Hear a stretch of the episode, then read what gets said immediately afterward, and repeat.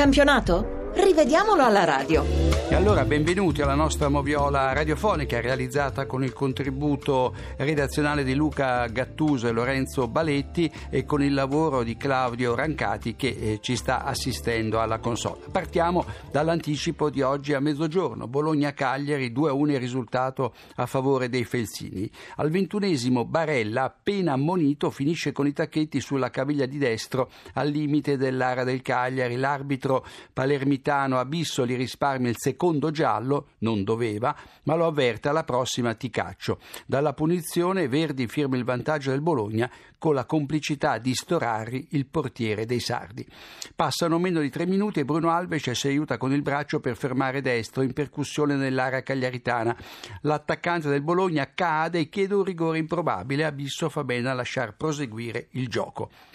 A cinque minuti dalla fine del primo tempo un cross di Isla finisce sul petto, non sul braccio di Castaldello, dentro l'area bolognese.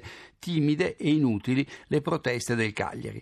All'inizio della ripresa Borriello colpisce il palo solo davanti a D'A Costa, il portiere del Bologna, ma a gioco fermo, essendo stato giustamente fermato per il precedente fuorigioco di Barella.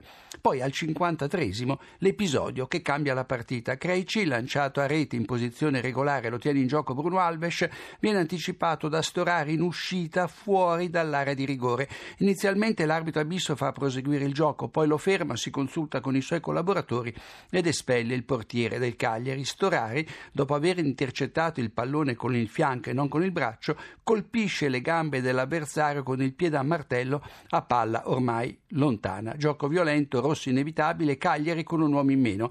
La squadra sarda finisce addirittura la partita in nove perché giusto al novantesimo, a cambi effettuati, si fa male Ionizza, probabile frattura alla tibia. Per una sfortunata casualità Kraft li finisce sulla gamba, in quel momento ripiegata verso il ginocchio. E andiamo a Bergamo, dove la squadra di Gasparini ha battuto il Torino per due a uno, che dal millenovecentottantasette non perdeva due partite consecutive in trasferta, le prime due del campionato. Al ventesimo la squadra di casa sfiora il gol con un tiro di Chessiere spinto dal portiere inglese Hart.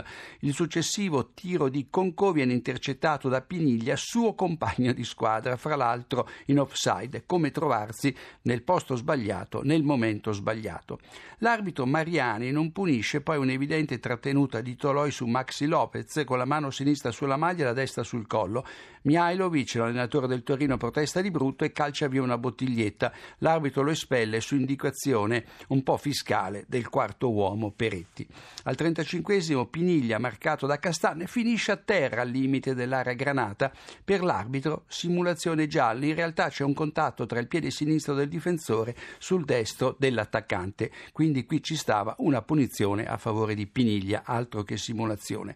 L'Atalanta, sotto di una rete, pareggia al cinquantaseiesimo con Masiello, che sfrutta un'uscita impacciata di Hart. In fuorigioco c'è Paloschi, da poco subentrata a Piniglia, che però non interferisce nell'azione, quindi gol buono. Al minuto ottanta che si è porta in vantaggio la squadra bergamasca con un rigore che sarebbe stato da ripetere per l'ingresso in area di sei giocatori, tre per parte. Ingenuo il fallo di De Silvestri, che con il piede sinistro aggancia la caviglia destra di Gomez, e ne poteva fare a meno. Perché? Perché l'attaccante nerazzurro, rialzandosi da terra, aveva le spalle alla porta. E infine a quattro dal novantesimo arriva l'espulsione di Gasperini, che aveva avuto qualcosa da dire ai suoi giocatori piuttosto che all'arbitro, valutazione severa. Andiamo a Verona, dove Chievo e Lazio hanno pareggiato uno a uno. La Lazio impiega tre minuti per rispondere con De Vrij al gol del Chievo realizzato da Gamberini, entrambi di testa, ambedue regolari. L'arbitro Orzata ammonisce sette giocatori, cinque della Lazio, tutti del Chievo, tutti giustamente, tutti nella ripresa. Di questi ben tre nel recupero.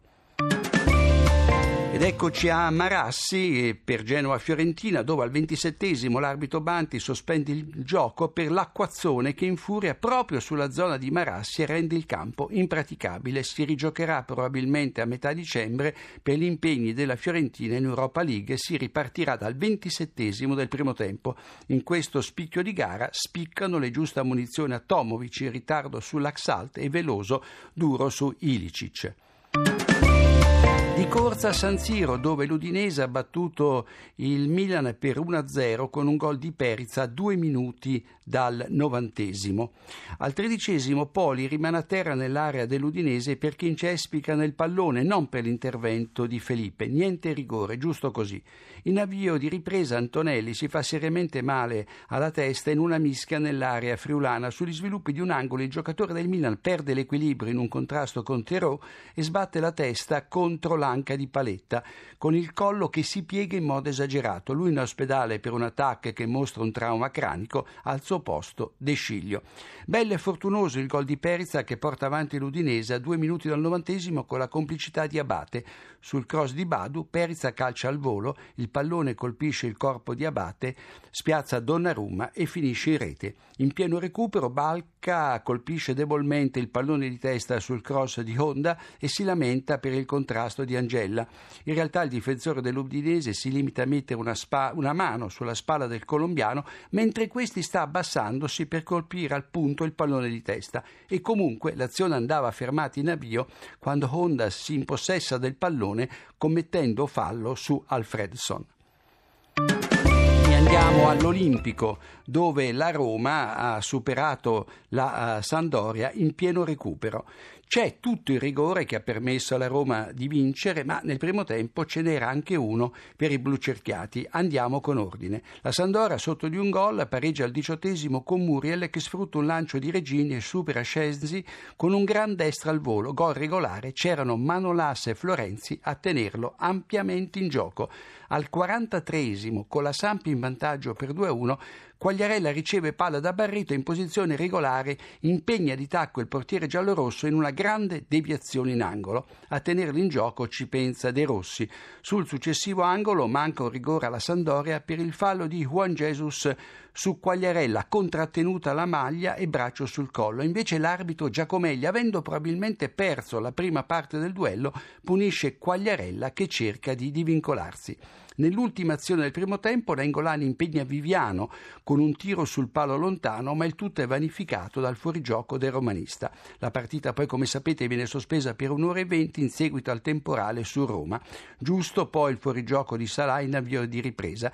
E arriviamo al terzo e ultimo minuto di recupero quando Skriniar non trova il pallone e sgambetta Dzeko toccandolo sul piede sinistro sul sinistro, rigore netto, e dal dischetto Totti regala il successo alla Roma. Subito dopo l'esecuzione del rigore l'arbitro espelle Alvarez per proteste. L'arbitro è Giacomelli.